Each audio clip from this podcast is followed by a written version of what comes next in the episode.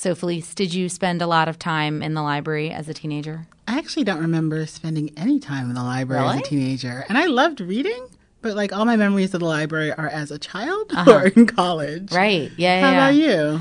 I do have a strong memory of my school library when I was a teenager because I was really into this book series that my mom just did not think was great reading. So she conspired with the school librarian to get, you know, different books to slip under my nose so that I'd be reading something of better literary value. And the librarian introduced me to Cynthia Voigt's first book, which is called Homecoming, and it's part of a series. And it really blew my mind because it was this beautiful lyrical writing about the inner lives of, you know, tweens and teenagers. And I hadn't really read that anywhere else other than like Little Women. Oh, that's awesome. I think when we were growing up, the young adult genre, books written for ages 12 to 18, wasn't a huge part of the literary market like it is today. The YA genre really exploded in the early 2000s with the Harry Potter series and hugely successful YA writers like Meg Cabot and John Green. Right. And today's teens are pretty lucky when it comes to books. We're in what some are calling the second golden age of YA publishing. After the first era, mostly epic fantasy books like Lord of the Rings and Narnia in the middle of the 20th century. And it's not just teens who are lucky. Many YA readers today are not young adults at all. A study in 2012 found that 55% of YA readers are over the age of 18. In fact, reading among teens in general has plummeted in the last decade or so. According to Common Sense Media, the percentage of 17 year olds who read for pleasure at least once a week went from 64% in 1984 to 40% in 2012. And the number of teens who say they never read for pleasure went from 9% to 27% in the same 28 year period. I think it's safe to say that books are no longer the only thing that will bring teenagers into the library, so we have got to figure something else out. Hi, my name is Jasmine, and my character's name is Lavina Moonwhisper. So she's a cleric. She's nice. She's tiny, small. She's a dwarf, I think, a hill dwarf. Yeah. My character is Zelda. She is a wizard. She has all kinds of spells. Hi, my name is Jalen. In the game, my name is Yondu, after the Guardians of the Galaxy character. He's basically a dragonborn who sh- spits poisonous spit. In a small room in the Mill Basin neighborhood of Brooklyn, a group of middle schoolers are gathered around a table. There's the smell of pizza, and huge bottles of soda in tiny cups are scattered across the table. It feels like a pretty typical preteen hangout. Hi, my name is Jonash um, Atime. I'm. F- it's a French last name. Anyways, um, my character's name is Brog. He is a monk, which is a type of class that you have. He's a half orc monk, and the only thing he ever says is Brog. For the uninitiated, these kids are talking about Dungeons and Dragons, a role playing board game that's played with lots of imagination and lots of die. This is a 12 sided die, which is a die you could use for damage. This is a 10 sided die, a 6 sided die with. After the kids eat some pizza and a few first timers choose their characters, Giovanni, the game master, gets everyone's attention. The game is about to start. All right, everybody, can can can you can you settle down? You see. So, last time, um, Damo died fighting the Nothic, a crazed wizard that. For the next hour and a half, the preteens play the game. Characters throw stones, regroup, and jump over each other. It's a room full of laughter and concentration, which for 11 to 14 year olds is pretty cool. Here's Giovanni. Um, we playing at the library because it's a quiet place, and then Damla came over and proposed that we make a program out of it. Our program is all kind of just about making it work. Um, it's not really about like preserving the integrity of the game or anything like that. So sorry, but um, yeah, it's about what they want and like them being able to control a narrative. That last voice is Damla Beck. I am the young adult librarian here at the Mill Basin Branch Library. We do have a middle school, maybe four blocks down that away. So we get the sixth, seventh, and eighth graders in here a lot. Um, they come in every day after school, two thirty on the dot, and um, for a while we had trouble with crowd control. You know, we also have a lot of like um, families who come here, and when you have like really little kids uh, hearing like cursing or whatever, or like if the the tweens are like running around not really watching where they're going, which is a thing that they do, they have like zero bodily spatial awareness. We we needed to do something. And this is a tension that a lot of our smaller branches face. How do you encourage people of all ages to use the library while making sure that the habits of one age group don't scare off another? So, staff at Mill Basin decided to make the library's one meeting room into a teen zone during after school hours. Um, so from like 2:30 to 4, I set out some programming laptops for them. Uh, let them play on the Xbox if they want. Again, Fortnite's super big. They also play Madden. I'm waiting on 2K. And it's working for Mill Basin. For a few hours after school, middle schoolers have a place to be themselves without fear of disrupting the rest of the library. Libraries are like easily one of the last places in this country that you can go to and you're not expected to buy anything. Um, so it's not like like they're 12. They don't have jobs. They can't just go to the diner and sit there for four hours. Like this isn't Riverdale. They don't have the money to spend. This isn't Riverdale. This is Brooklyn. And you're listening to Borrowed. I'm Krissa Corbett Kavouras. And I'm Felice Belle. Today, teens take over.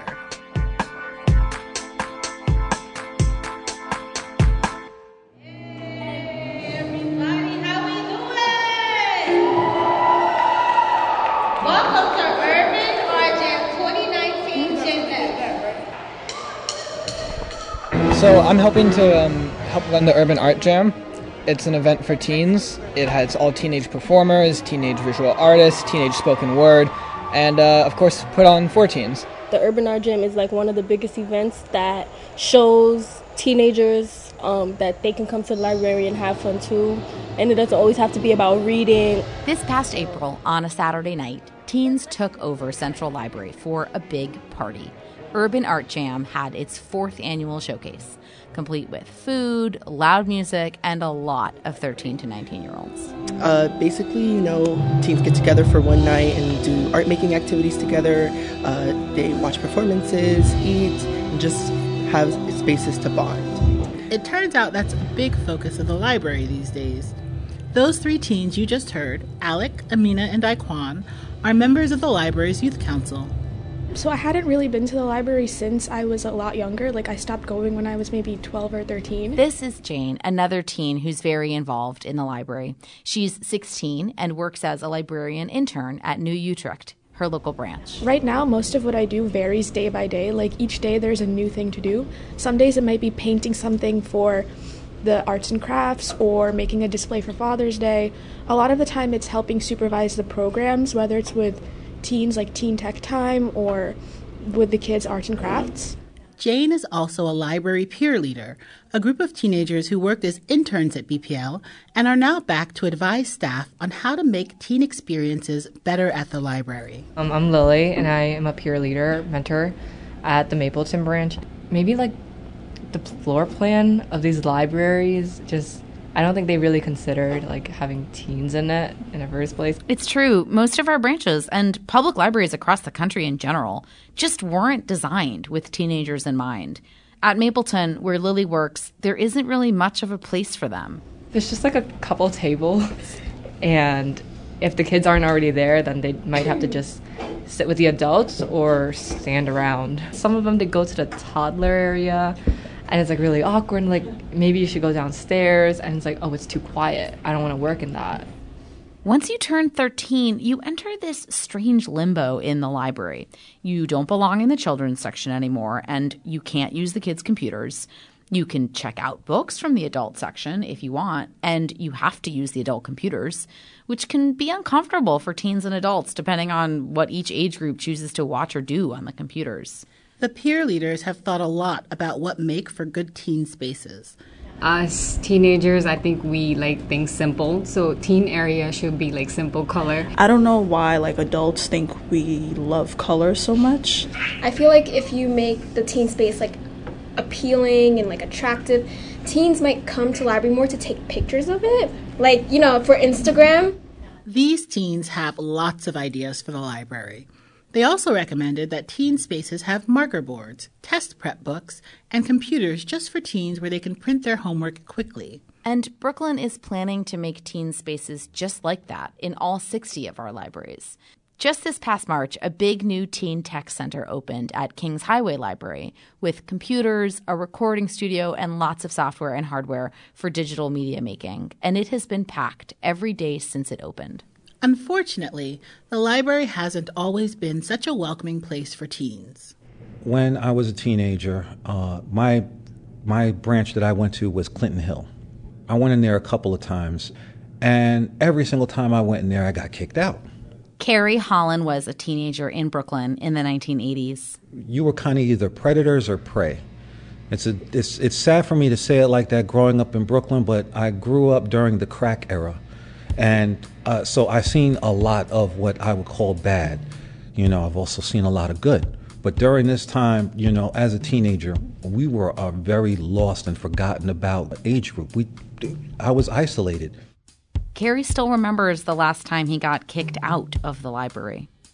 I went in there with a friend of mine from school, and we kind of were like ducking out in there, knowing that there was already a bad element running around in the neighborhood, so we were kind of using this as a lay low cover.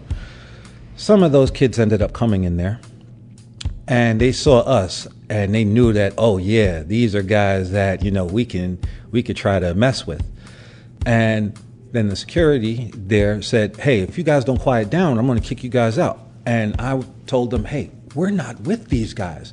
They said, I don't care. I see all of you guys together. I'm kicking you all out. So I tried to sit back down and just hopefully stay um, unnoticed. And it didn't work because of the way these kids started throwing stuff at us. And then security said, All right, all of y'all get out. So um, let's just say, you know, during that time, I learned to become a track star. Carrie's story is pretty indefensible. He was trying to use the library as a safe haven, but the library kicked him out. I realized that this is not a place that I can go, especially to feel safe, to feel welcome, you know. So I just stopped using it altogether. I didn't come back until they actually hired me. This is not the approach we have today toward teenagers. We want teens to use the library. And Carrie did come back to the library years after he was kicked out as a clerk and then as a tech resource specialist. It was in the early 2000s, while working at Windsor Terrace Library, that Carrie started to pick up on a problem. There was no community centers for the for, for the children, especially free ones. And then I realized I'm in an, a position where I can do something. It started with a group of teens playing the card game Yu Gi Oh! Carrie saw the teens and opened up the meeting room for Yu Gi Oh! tournaments. Soon enough, the teens told their friends. Carrie put in couches and a PlayStation for Rock Band, and it became a tradition. Every afternoon from 2:30 until 5 or 6, the meeting room became this popular hangout space in the community. One day, a few years later, one kid came to me and was like, "Hey, is the clubhouse open?" And I didn't process to me at that time, and I was like, Oh, you mean the meeting room, clubhouse? Oh, okay, yeah, yeah, yeah. Go ahead, it's open. So that's how that name, the clubhouse, I guess it stuck in with the kids, and um, it just became its own entity, if you will. And this happened. Whoo, I'm gonna say, for the better part of about eight years, it was going on that successful. Now, the original Clubhouse kids are in their late 20s. A handful come back once a year to see Carrie for dinner and update him on their lives. There, there's one girl who I am like godfather to her baby. Um, one is studying to be a pediatrician right now. One is a registered nurse. Um, one is an accountant with the New York State Retirement Services, so I told him to make sure that my money's right when I retire. Uh, one is an FBI analyst. Uh, a lot of them have gone on to great things. And So I made a lot of what I would call mistakes growing up. And I always said if I could teach one and give him a better environment where um, he could realize that education could help him and also information could help propel him, then I've done my job. Since Carrie started the clubhouse at Windsor Terrace Library, there have been other thriving teen groups, and a lot of them center around games and gaming. If you told me 10 years ago that libraries bought video games and invested money in gaming, I would have like laughed. I would have been like, "What?" This is Yosenex Orengo, a YA librarian at Stone Avenue in Brownsville, which is where he grew up. You know, I I remember as a child, you know, being kind of like there's always been like a stigma against gamers or against people who are into video games. Even and teachers would ridicule me, but I'm like, look where I am now. You know, I've I've taught, I've lived abroad, I, I work as a librarian now. You know, I earned my master's, so you know, and I learned a lot of st- stuff just from gaming. One thing that Yosenex learned from video games is Japanese. He spent two years after college teaching English in Japan, and when he became a librarian, he started teaching Japanese classes at the library. So last week we did a little katakana exercise. Does anybody remember what katakana is? Yosenex is a very popular person among the teens at Stone Avenue. The librarians there like to joke that the most frequently asked question at the reference desk is, Where's Yosenex? And it's not just Japanese. Yosenex runs a ton of different teen programs. Mondays we typically do STEM. Tuesdays and Fridays is always like the e- anticipation for gaming, you know, and like seeing you know how the kids will compete. Um, board games we do board games on Thursdays, which also ties into our um, chess instructing. Gaming has had a big impact on his life. It's also what connects him to the teens at the library. If I see anybody wear a gaming shirt or anything like that, or, so, or show any sort of interest, or if they're watching games on YouTube, I invite them to the programs that we have, and they come and little by little they become part of our family. Yosenex just won Brooklyn Public Library's 2019 Librarian Excellence Award, and it is totally deserved. Young adult librarians like Yosenex spend a lot of time around teens, and that means that they end up being these subject matter specialists on what it means to be a teenager. You know, they see me as one of their leaders too. They see me as one of them in a strange way too. I guess I'm a big teenager in disguise, you know, in disguise as a librarian. Up next, we have our book match segment with another teen librarian. Emma Carbone has a list of books about games and gaming. YA right now is having a great moment in literature, um, and it's really an area that's exploded in the past few years. And even if the stories are similar, like you can see here, they all have a gaming aspect or competition in them. There's always something new to discover, and I feel like being able to read books about these characters who are still figuring things out is very refreshing and sometimes offers a lot of optimism to see that, you know, it's never too late to sort of course correct and keep trying. So, my first recommendation is Caraval by Stephanie Garber, and the story starts with a character named Scarlett who has spent several years writing to Caraval Master Legend, trying to convince him to bring the game of Caraval back to her home, but nothing has quite worked, and she's just about resigned herself to the fact that she won't be able to attend the games before her marriage when she gets a letter with a ticket to Caraval. Caraval's meant to be a game and a diversion for the players and the spectators, but Scarlett soon realizes that the stakes are very real. And as uh, one of the people in the game warns her, it's easy to get swept away, but she has to be careful not to get swept too far. She can sip magic from a cup and buy dreams in a bottle, but she has to always remember that it's a game. And if she forgets that, she risks losing herself and her sister forever. Um, I'm a big fan of Pokemon Go. I'm still playing it, even though it's been a few years since it first came out. So, if you've ever wondered what a story might look like with an augmented reality game uh, like that one, or like the Harry Potter ones that are coming out, Warcross by Marie Lu is a great book to check out. In this book, it's near ish future, and it's set in a world where everyone has augmented reality uh, glasses or contact lenses, and everyone plays this game called Warcross, which the author has described as a cross between augmented reality and like Quidditch. So when Emika decides to take a big risk and try to hack the Warcross championships, she feels like the rewards could pay off. Except that the hack glitches and she actually puts herself into the games. So suddenly, Emika is no longer an anonymous hacker. Her secret's out, and she's pretty sure she's heading to jail.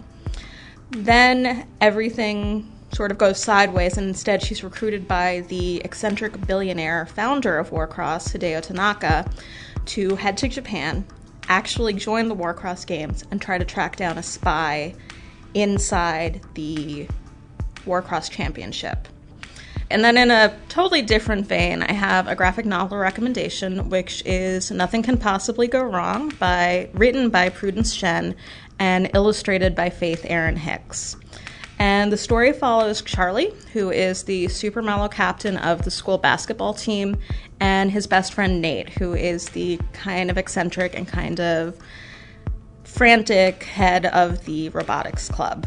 The two of them used to be best friends, but then Nate wound up declaring war on the cheerleaders, and the cheerleaders retaliated by pitting Nate and his best friend, Charlie, against each other in a really nasty class election.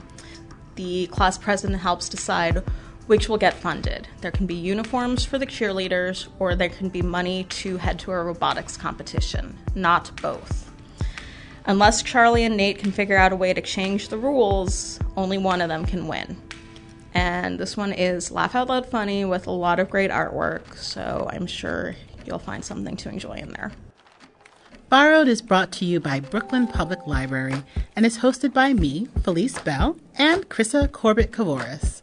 You can find a transcript of this episode at our website, bklynlibrary.org slash podcast, as well as a link to the book match list. We've also put links to information about the various teen programs happening at the library. Borrowed is produced and written by Virginia Marshall with help from Fritzi Bodenheimer, Jennifer Profit, Meryl Friedman, and Robin Lester Kenton. Our music composer is Billy Libby. We are recording from Central Library's Information Commons recording studio. And guess what? If you have a BPL library card, you can reserve time here too and make your very own podcast. And as long as we're recommending books on Borrowed, why not recommend some other podcasts? These two are dear to our hearts because they were made by our very own teens at Brooklyn Public Library. KNRC Youth Radio and Brownsville Excerpts are two podcasts produced by teens from Canarsie Library and Brownsville Library. Both feature stories from teens about what's important to them in their neighborhoods. You can find both of those podcasts on our website or on iTunes. And while you're there in your podcast app, leave a rating and a review for Borrowed. We'd really appreciate it. That's it for this episode. Don't grow up, it's a trap. Thanks, for listening to Borrowed. That's amazing. Thank you.